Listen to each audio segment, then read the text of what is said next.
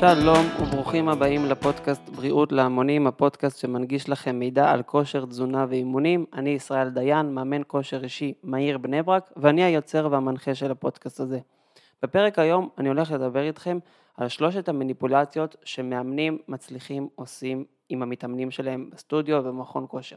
עכשיו תראו, כשאנחנו מדברים על מניפולציות, להרבה אנשים יש את החשיבה שמניפולציה זה משהו שלילי, שאני עושה מניפולציה רגשית או עסקית או אה, שכלית על מישהו בשביל לגרום לו לעשות משהו רע, לגרום לו לעשות איזה פשע, לקחת ממנו כסף, לנצל את החולשות שלו. והאמת שנכון, הרבה פעמים מניפולציות מקושרות לדברים שליליים, אבל האמת שכולנו עושים מניפולציות כל היום. מניפולציות יכולות להיות גם חיוביות, גם פסיכולוג עושה סוג של מניפולציות פסיכולוגיות, גם חוקרים עושים פסיכולוג, אה, מניפולציות פסיכולוגיות, כל מיני אנשים עושים מניפולציות מסוימות כדי לגרום לנו לעשות כל מיני דברים. עכשיו, אם אתם למשל בן, יש לכם בן או בת הזוג, למשל אתם עכשיו בזוגיות, אתם עושים מניפולציה על הבן או בת הזוג כדי שיעזור לכם לסדר את הבית, יעזור לכם לעשות כל מיני דברים אחרים. אם אתם הורים לילדים, אתם עושים מניפולציות על הילד שלכם בשביל שיאכל יותר, יישן יותר, יתקלח יותר מהר, והעיקר שלא יעשה לכם יותר מדי בלאגן. אז כמו שאנחנו רואים, כולנו עושים מניפולציות טובות, רעות. עכשיו, בשביל שאני כמאמן אוכל לגרום לכם להתאמן בצורה יותר טובה, לכם להאזין לפודקאסט ולהעלות לעצמכם את הערך כמתאמנים, אני חייב לעשות סוג של מניפולציה. בין אם זו מניפולציה רגשית, עסקית, כל דבר שאני יכול לעשות בשביל לגרום למתאמנים שלי להצליח יותר, אני צריך לעשות באיזשהו שלב. עכשיו כמובן, תחת המקרה האתי, זאת אומרת, אני לא יכול לעשות מניפולציות, למשל פסיכולוגיות, שאני לא מוסמך לעשות אותן, כי זה דבר שהוא לא אתי, ולכן אני לא רוצה היום להתבטא בקטע הפסיכולוגי, איך אנחנו יוצרים על אנשים אחרים מניפולציות, אלא איך אנחנו יכולים לגרום לעצמנו לראות הרבה יותר טוב את העתיד שלנו, איך אנחנו יכולים לגרום לעצמנו להשיג הרבה יותר מטרות, איך אנחנו יכולים לגרום לעצמנו כמתאמנים וגם כאנשים להשיג יותר דברים בחיים. עכשיו תראו, הסטטיסטיקה לא משקרת, אנחנו רואים שרוב האנשים שמתחילים להתאמן לא מצליחים להתמיד בחדר כושר. אנחנו מדברים על, על סדר גודל של 80, 60, 50 אחוז מהאנשים שנרשמים לחדר כושר שמבטלים את ההשתתפות שלהם בחדר כושר אחרי בין חודשיים לשישה חודשים. זאת אומרת, הם עדיין משלמים על המנוי, למכון כושר, אבל הם לא מגיעים להתאמן. עכשיו, למה הם לא מגיעים להתאמן? יש הרבה סיבות. אחד מהסיבות זה שאין משהו שיניע אותם. הם לא רואים סיבה למה להגיע לחדר כושר ולהמשיך להתאמץ, כי למה שאני אגיע לחדר כושר ואמשיך להתאמן ולהתאמן אם אני לא רואה שום תוצאות? עכשיו, בשביל שאנחנו נראה את התוצאות, אנחנו צריכים לעסוק סוג של מניפולציה על עצמנו, כי בסוף יש את נטפליקס שעושה עלינו מניפולציה, יש את אינסטגרם שעושה עלינו מניפולציה, יש את טיק טוק, יש את החברים, יש את המסעדות, כולם עושים עלינו מניפולציה, אבל אנחנו לא עושים מניפולציה על עצמנו. אנחנו צריכים לגרום לעצמנו להיכנס עכשיו לחדר כושר, להתאמן שעה, שלוש פעמים בשבוע, ולנצח את נטפליקס, את מקדונלדס, את אה, רולדין, את אינסטגרם, את טיק טוק, את פייסבוק, ולהשקיע בעצמנו ובגוף שלנו. אז אם הם עושים עלינו מניפולציות, אנחנו צריכים לדעת, ללמוד איך לעשות מניפולציות עליהם, איך אנחנו כאנשים, איך אנחנו כמתאמנים, יכולים לנצח ענקיות כאלו, כי הרי בסוף אנחנו נלחמים נגדם, הם עושים עלינו מניפולציות, אנחנו צריכים להחזיר עליהם כקונטרה. ולכן, כי אני כמאמן, אני צריך לעזור למתאמנים שלי לנצח את המניפולציות שכוחות אחרים בשוק עושים עליהם בשביל שהם יוכלו להמשיך להתאמן ולראות תוצאות. אז בואו נדבר על שלושת המניפולציות, עשינו קצת הקדמה מה זה מניפולציות, אז יאללה בואו נתחיל לדבר תכלס. מניפולציה מספר אחת, יצירת האני העתידי, ואני חייב לתת קרדיט למי שלקחתי ממנו את המשפט הזה, שזה איתן עזריה מהביולוגיה של הווינרים, והוא אמר כזה דבר, בשביל שאנחנו נוכל לדמיין את עצמנו כאנשים מסוימים, כאנשים עם מטרות מסוימות, אנחנו צריכים לדמיין את עצמנו עם המטרות האלו, איך אנחנו ניראה בעתיד אחרי שנשיג את המטרות האלו. אחד מהדברים שאנחנו רואים במחקרים מסוימים, במיוחד במחקרים פסיכולוגיים, אנחנו רואים שקשה לאנשים לדמיין את עצמם בעוד חמש או עשר שנים. הם ממיתים בערך שהם יכולים לעשות ולהשיג בתוך חמש עשר שנים, אבל מפריזים בטווחים קצרים יותר. מה זאת אומרת? בן אדם יכול להגיד שתוך שנה הוא קונה בית ותוך שנה הוא משיג מיליון דולר וכל מיני דברים והוא יורד 20-30 קילו במשקל, אבל כשתשאלו אותו מה הוא יעשה עוד חמש או עשר שנים, הוא יגיד לכם, וואלה, יכול להיות שאני, אה, יהיה לי שתי מיליון דולר, חמש מיליון דולר. הוא לא חושב בסכומים הרבה יותר גדולים. ולמה? כי אנחנו רואים שקשה לאנשים לדמיין את עצמם בעוד חמש או עשר שנים, וזה מה שגורם להם להפסיק, או יותר נכון, קשה להם להשקיע עכשיו לאני העתידי שלהם שיהיה בעוד חמש או עשר שנים. למשל, עשו מחקר ורצו לראות איך אנחנו מדמיינים את עצמנו בעוד חמש שנים. הכניסו אנשים למכונה של FMRI כדי לבדוק איך האזורים שלנו במוח נדלקים בהתאם לכל מיני זיכרונות שאנחנו עושים, ויש אזור במוח שבו אנחנו למשל, שהוא נדלק כשאנחנו אה, רואים אנשים זרים, או חושבים על אנשים זרים שאנחנו לא כל כך מכירים, וראו שכשהבן אדם חשב על עצמו עכשיו על האני העכשווי שלו, אז הוא כמובן התייחס אל, אל עצמו כאל עצמו, הוא הכיר את עצמו, אבל כשהוא התחיל לחשוב על עצמו בעוד חמש או עשר שנים, כששאלו אותו מי אתה בעוד חמש שנים, בעוד עשר שנים, הוא התחיל לחשוב על עצמו כעל, כעל בן אדם זר, זאת אומרת, כשאנחנו הולכים להתאמן ואנחנו אומרים עוד שנה, עוד שנתיים אני אהיה אה, מפתח גוף, אני אהיה פחות במשקל, אני אהיה יותר בריא, קשה לנו לחשוב על זה.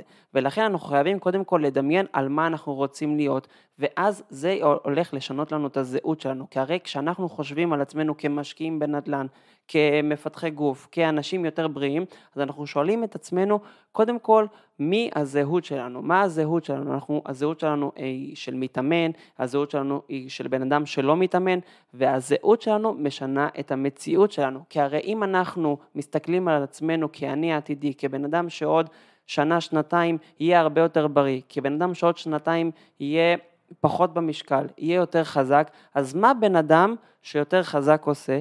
מה בן אדם שיורד במשקל עושה? אוכל יותר בריא, מתאמן יותר, שומר יותר על השינה שלו, אה, אחראי יותר על האימונים שלו, שם את האימונים שלו בתוך היומן ולא אומר אני אתאמן כש, אה, כשיהיה לי זמן.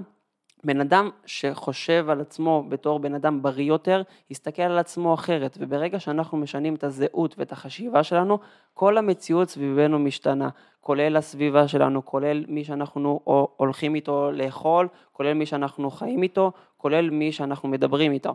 אז כשאנחנו משנים לעצמנו את התדמית בראש, מי אני אהיה בעוד חמש שנים, עשר שנים, עשרים שנה, שנתיים, זה לא משנה מה, אנחנו משנים גם את הזהות שלנו וגם את המציאות שלנו. אז אני כמאמן, ברגע שמגיע אליי מתאמן, אני קודם כל שואל אותו, מה המטרות שלך? תוך כמה זמן אתה רוצה להשיג את המטרות? אז בן אדם אומר לי, למשל, תוך שנה אני רוצה להיות 10 קילו פחות ו-5 קילו שריר יותר. אנחנו בודקים האם זה אמיתי, ואז אני מתחיל להסביר לו אוקיי, מה בן אדם שיש לו חמש קילו שריר עושה בדרך כלל? הוא מתאמן שלוש פעמים בשבוע? יפה, בואו נראה אם אנחנו יכולים ליישם את זה.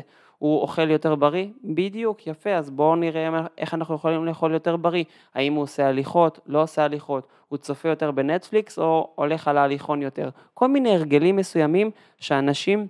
בריאים עושים, ואז ברגע שאנחנו מסתכלים על עצמנו ככה, אנחנו יכולים לבנות לעצמנו תוכנית עבודה הרבה הרבה יותר טובה. אז זה מניפולציה מספר אחת. מניפולציה שקוראים לה תדמיינו את האני האמיתי. אתם עושים מניפולציה על המוח שלכם. ברגע שאתם מדמיינים, אתם כבר מביאים את העתיד אל המציאות עכשיו. כמובן אני לא מדבר עכשיו על איזו תודעה קוונטית ולכופף את הזמן ולהכתיב מציאות או כל מיני דברים כאלו, כי אני סולד מזה ברמה ממש ממש גבוהה, כי המחקר לא תומך בדברים אלו, אלא אני אומר שברגע שאתם עכשיו חושבים על עצמכם בעוד חצי שנה, יהיה לכם יותר קל לבסס את ההרגלים שלכם, יהיה לכם יותר קל להקשיב לגוף שלכם, יהיה לכם יותר קל להבין מה הגוף שלכם צריך. אז לכן מאוד חשוב קודם כל לעשות את המניפולציה הזאת, בין אם זה אתם עם מאמן, בין אם אתם עם עצמכם לבד במכון. מניפולציה השנייה, אני קורא לה מניפולציית ההצלחה, ואני אחלק אותה לשתיים.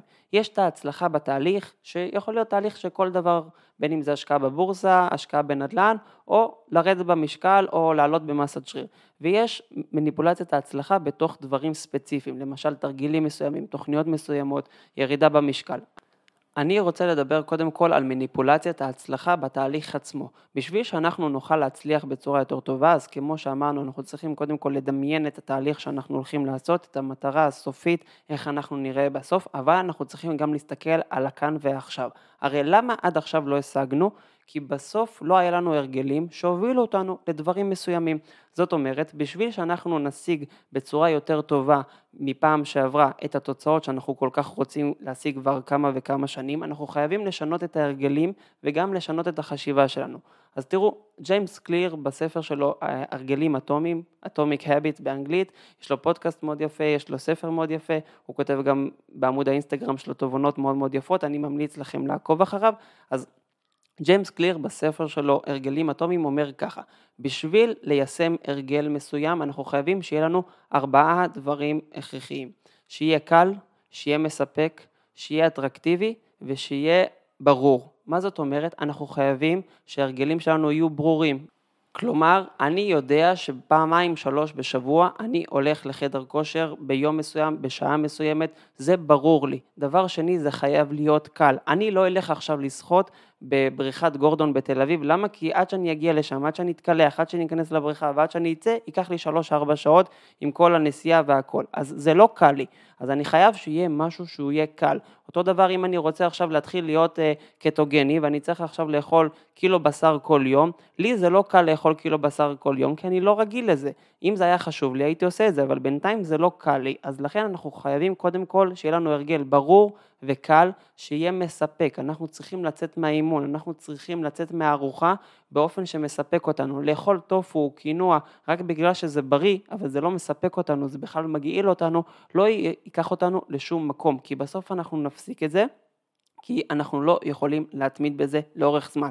אז אנחנו צריכים שזה יהיה ברור, קל, מספק ואטרקטיבי. זאת אומרת, אנחנו חייבים שזה יהיה אטרקטיבי בשבילנו, שיהיה לנו מוטיבציה לקחת את זה ולעשות את זה. אז כמו שאנחנו רואים, בשביל להצליח אנחנו צריכים לבנות לעצמנו סוג של הרגלים. אז כשאני עובד עם המתאמנים שלי על הרגלים, למשל כמה פעמים בשבוע הם יתאמנו, כמה פעמים בשבוע הם יעשו הליכה, כמה פעמים בשבוע הם ישקלו, או כמה פעמים בשבוע הם יעשו כל מיני דברים של, שאני רוצה שהם יעשו בתוך התוכנית אימונים, אני קודם כל בונה את זה ברמה הזאתי, קל, ברור, מספק ואטרקטיבי.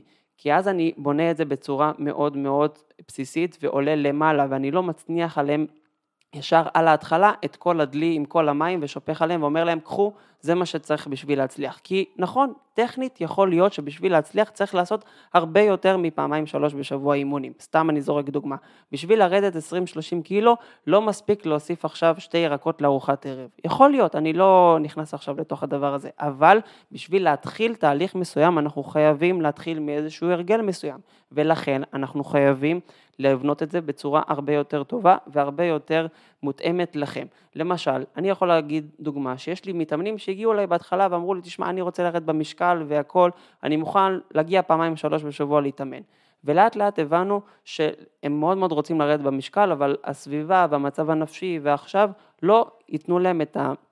תמיכה של עכשיו של ירידה במשקל, וגם להתחייב לפעמיים שלוש בשבוע, לא בהכרח עכשיו יוביל אותם להתמדה ארוכה, כי זה יהיה להם קשה כלכלית, יהיה להם קשה פיזית להגיע אליי ולהתאמן. לכן מה שעשיתי, אמרתי להם בואו ניצור פעם בשבוע הרגל שאתם מגיעים ומתאמנים.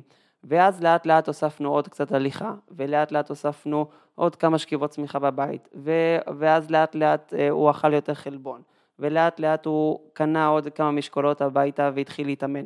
הוספנו עוד הרגל ועוד הרגל, הרגלים מספקים, הרגלים קלים, הרגלים ברורים והרגלים אטרקטיביים. ולאט לאט פתאום הבן אדם הולך שלוש-ארבע פעמים בשבוע, יש לו הליכון בבית, פתאום יש לו אה, מזוודה של כושר בבית שהוא עושה איתה כל מיני תרגילים, פתאום הוא יורד פה קילו, פה קילו, פתאום הוא מתחיל לראות סוג של התקדמות מסוימת. ואיך עשינו את זה? בצורה יותר פשוטה, בצורה הרבה יותר רגועה, בצורה שנכון לוקחת יותר זמן, נכון זה לוקח קצת יותר מאמץ, נכון זה מצריך ממנו סבלנות מסוימת, אבל זה מגיע, התוצאות האלו מגיעות. אני מעדיף בן אדם שיתאמן שנה על רמת מאמץ של 50 אחוז, אבל יתאמן שנה בצורה רצינית, מאשר בן אדם שישקיע את המאה אחוז שלו בחודש, חודשיים הראשונים, ואז בסוף יתייאש ויפרוש. למה אני צריך את המאה אחוז בחודש, חודשיים הראשונים, אם בסוף הבן אדם פורש? אז אם אנחנו מדברים על מניפולציית ההצלחה, בואו נעשה את זה בצורה טובה. נעשה מניפולציות על עצמנו, פשוט נתחיל בהרגלים קלים, ברורים, מספקים ואטרקטיביים. דבר שני, אני רוצה לדבר איתכם על מניפולציה בתוך התהליך עצמו. אתם למשל עכשיו רוצים להשיג שכיבות צמיחה. כל פעם שאתם מנסים לעשות שכיבות צמיחה, אתם דופקים את הראש ברצפה, איך שאומרים, מנשקים את האדמה. אתם אומרים, זהו, אין לי גנטיקה לאימונים, אני דפוק, בחיים אני לא אעשה שכיבות צמיחה, אני חלש, אני טיפש, אין שום סיכוי שאני אגדיל את החזה שלי, אין שום סיכוי שיהיה לי גוף מעוצב וחזק, ואני אומר לכם, לא, יש לכם סיכוי, פשוט אתם צריכים לעשות על עצמכם מניפולציה. והמניפולציה הזאת, אני קורא לה מניפולציה גופנית. ברגע שהגוף שלנו עושה דבר שחדש לו, הוא לא יודע איך עכשיו להתמודד. מה זה שכיבות צמיחה? הוא לא יודע מה זה שכיבות צמיחה, הוא עכשיו צריך לחבר את השרירים של החזה, של היד אחורית, של היד קדמית קצת, של הכתף קדמית, את ההחזקה של הגוף ולדחוף אתכם מהרצפה. הוא אף פעם לא עשה את זה, במיוחד לא במשקל שלכם. נגיד עכשיו בן אדם שוקל 70 קילו. לא מצליח לעשות שכיבות צמיחה. יכול להיות שהגוף שלו באמת עכשיו חלש להרים 70 קילו, אבל אנחנו עושים עליו מניפולציה. אנחנו מתחילים את השכיבות צמיחה משיפוע. עכשיו במקום להרים 70 קילו, לדוגמה, סתם דוגמה, הבן אדם עכשיו מרים 10 קילו ממשקל הגוף שלו. את זה הגוף שלו יכול להשיג? יופי.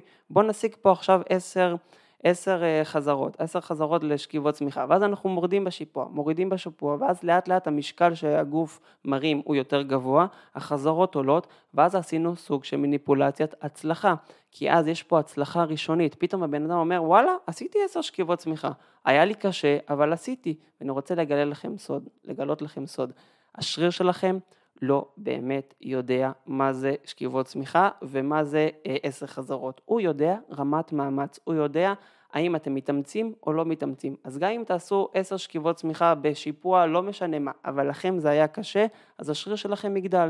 אם לכם היה קל, אז השריר לא יגדל. לכן כשאני מקבל מתאמן, והוא אומר לי, שמע, בחיים לא עשיתי שכיבות צמיחה, אני דפוק בזה, אין שום סיכוי שתביא אותי לשכיבות צמיחה, אני אומר לו, יאללה, בוא תאתגר אותי, בוא נעשה ניסוי. ויש לי פה מתאמנים למשל שהגיעו איתי, אה, הגיעו אליי, סליחה, עם אפס שכיבות צמיחה. זאת אומרת, הם לא הצליחו להחזיק את עצמם, להרים את עצמם מהרצפה אפילו פעם אחת. אחרי חודשיים שלושה של עבודה עם המניפולציה שאני עשיתי להם, הם הצליחו 10-15 שכיבות צמיחה מלאות מהרצפה.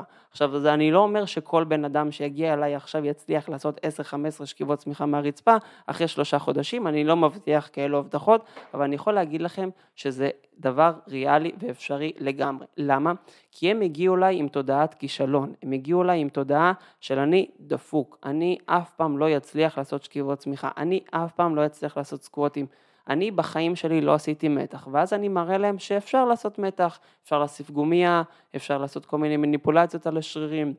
פתאום אנחנו רואים שהגב חזק, אבל הידיים חלשות. אז מחזקים את הידיים חודש, חודשיים, ופתאום בום, הבן אדם עושה אה, חמש, שש מתח. מה קרה? עשיתי קסם? לא, פשוט מה שעשיתי. עשיתי מניפולציה על הגוף שלו.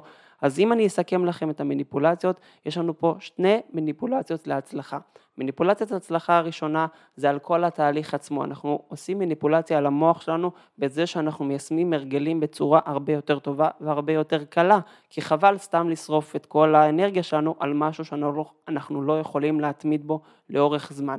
דבר שני, אנחנו עושים מניפולציה על הגוף שלנו, אנחנו לוקחים את התרגיל ופשוט מפרקים אותו לחלקים קטנים, ואז ככה אנחנו נצליח הרבה יותר מהר. וזה מוביל אותי למניפולציה השלישית ומאוד חשובה ומעניינת ששמעתי בזמן האחרון, אז אני חייב לתת עליה קרדיט, אני קורא לזה מניפולציית הנרטיביות. האם אתם לוזרים או מצליחים? בפודקאסט ששמעתי השבוע, שמעתי אל, את אליאב אלאלוף, בן אדם שאני מאוד מעריך אותו, מומחה ל storytelling ושיווק, והוא אמר כזה דבר, ספרו לי את סיפורו של הלוזר. למשל, אתם עכשיו ירדתם חמש קילו, מתאמנים פעמיים בשבוע במכון כושר, עליתם באיזה 2-3 אה, קילו מסת שריר, עכשיו, אני יכול לקחת את הסיפור הזה ופשוט להפוך אתכם ללוזרים. אני אגיד לכם, רגע, ירדתם 10 קילו? לא, לא ירדתם 20-30 קילו, אז בואו, אל תעופו על עצמכם. כמה עליתם במסת שריר? 2 קילו? בסדר, נו. זה לא שעכשיו אתם איזשהו מפתחי גוף. כמה פעמים בשבוע אתם מתאמנים? פעמיים? נו, בסדר, יש אנשים שמתאמנים גם חמש פעמים בשבוע, אתה יכול להשיג יותר.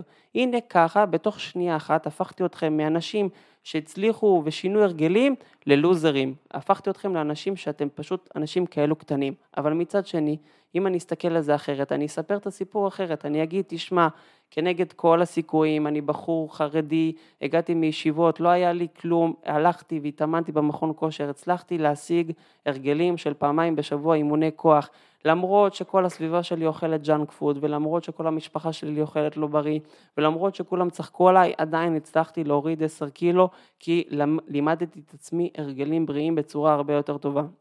ולמרות כל הדברים האלו, הצלחתי להוסיף 2-3 קילו מסת שריר, למרות שאני לא, לא, לפי הסטטיסטיקה לא הייתי יכול להצליח, והסטטיסטיקה אומרת שרוב האנשים פורשים אחרי כמה חודשים במכון כושר, אבל אני שמעתי פודקאסטים, קראתי ביוטיוב, קראתי מאמרים, והכרחתי את עצמי ללכת למכון כושר, ואחרי כל זה הצלחתי והצמדתי ועשיתי אה, כמה מהלכים טובים. אז הנה, יש לנו פה סיפור של לוזר וסיפור של מצליח. עכשיו השאלה היא, איזה סיפור אתם מספרים לעצמכם. אני אגיד לכם באופן אישי, גם אני הרבה פעמים חשבתי על עצמי בתור לוזר, אמרתי נו, הרי לא למדתי תואר ראשון באיזה מכללה, אני לא למדתי תואר ראשון בהרווארד, אין לי תואר ראשון בפיזיותרפיה, אני לא רופא, אז אני כולה מאמן כושר, אני כולה בחור חרדי שיצא מהישיבות וירד קצת קילוגרמים במשקל, אבל לא, הסיפור שלי הוא סיפור של הצלחה.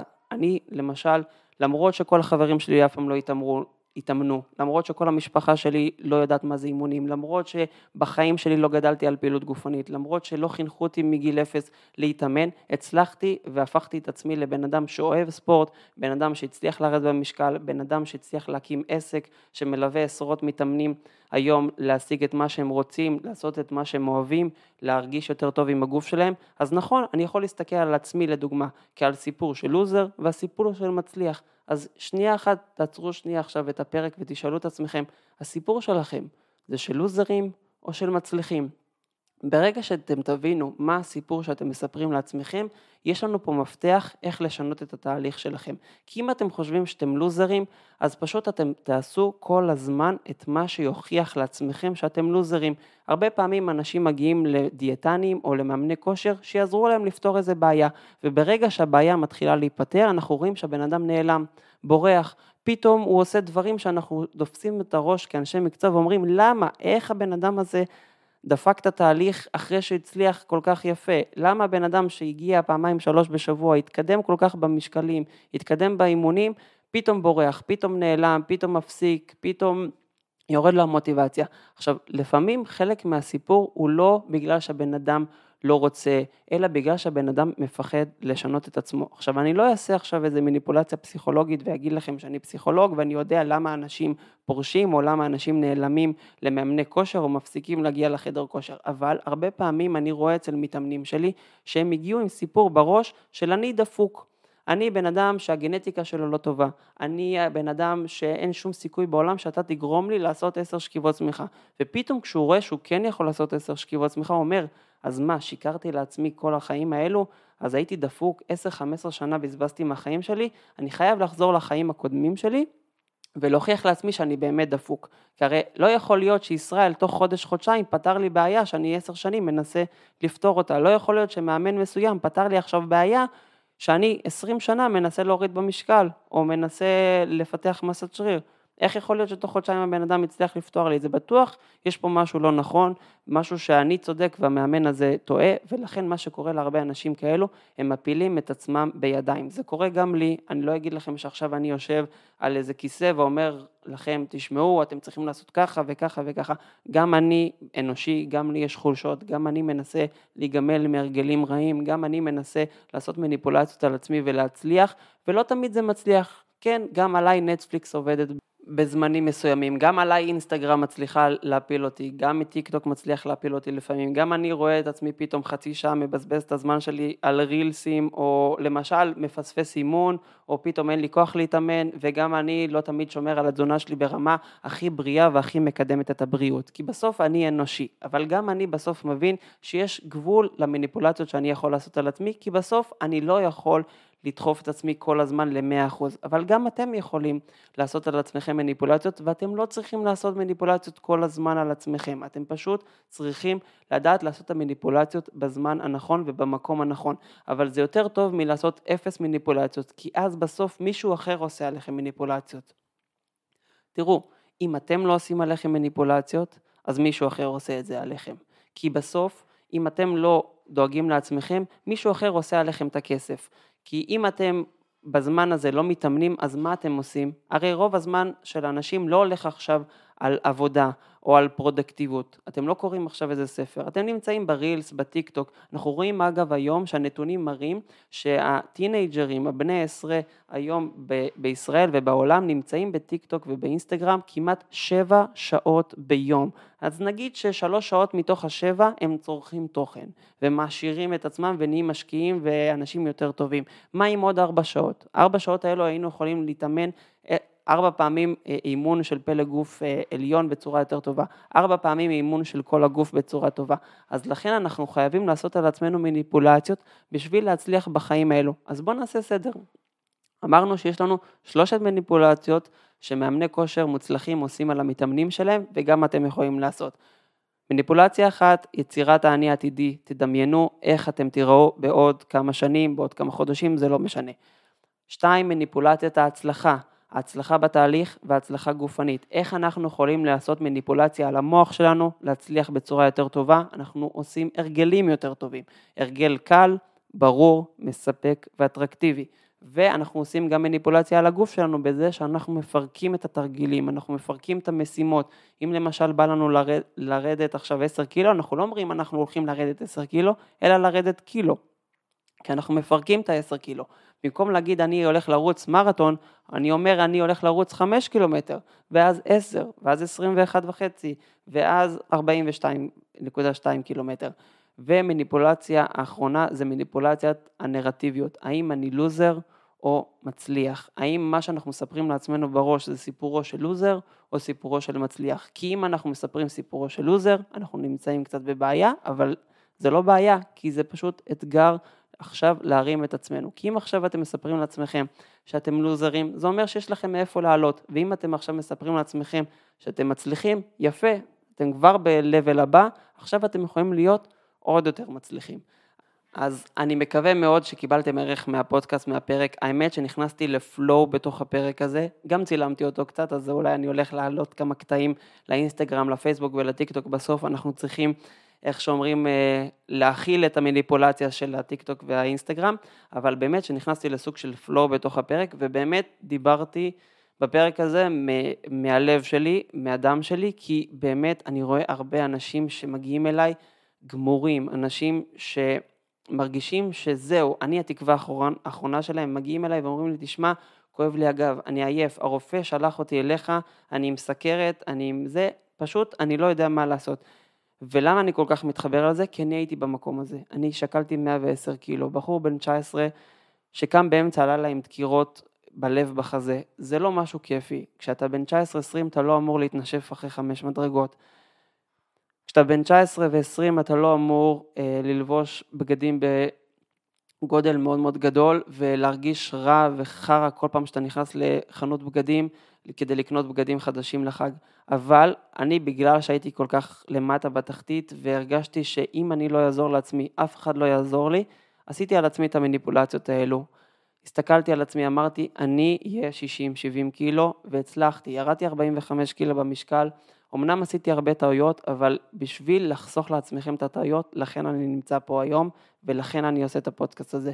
כי אני רוצה שמי שישמע עכשיו את הפרק הזה, גם אם עכשיו זה היה פרק ארוך, ודיברתי בסולו, ודיברתי קצת מהר, מי שישמע את הפרק הזה, וייקח דקה אחת, סינק אחד, מניפולציה אחת, ייקח מהפרק הזה, וזה עוזר לו עכשיו בחיים, אני עשיתי את שלי. אני מאוד מקווה שזה יעזור לכם, אני מאוד מקווה שתוכלו לשתף אחרים בערכים ש... ובתכנים שהבאתי היום בפרק, אז תודה רבה לכם שוב, ובאמת תודה רבה על כל ההשמעות ועל כל השיתופים שאני רואה ברשתות החברתיות, זה ממש מחמם לי את הלב, אז ניפגש בפרק הבא.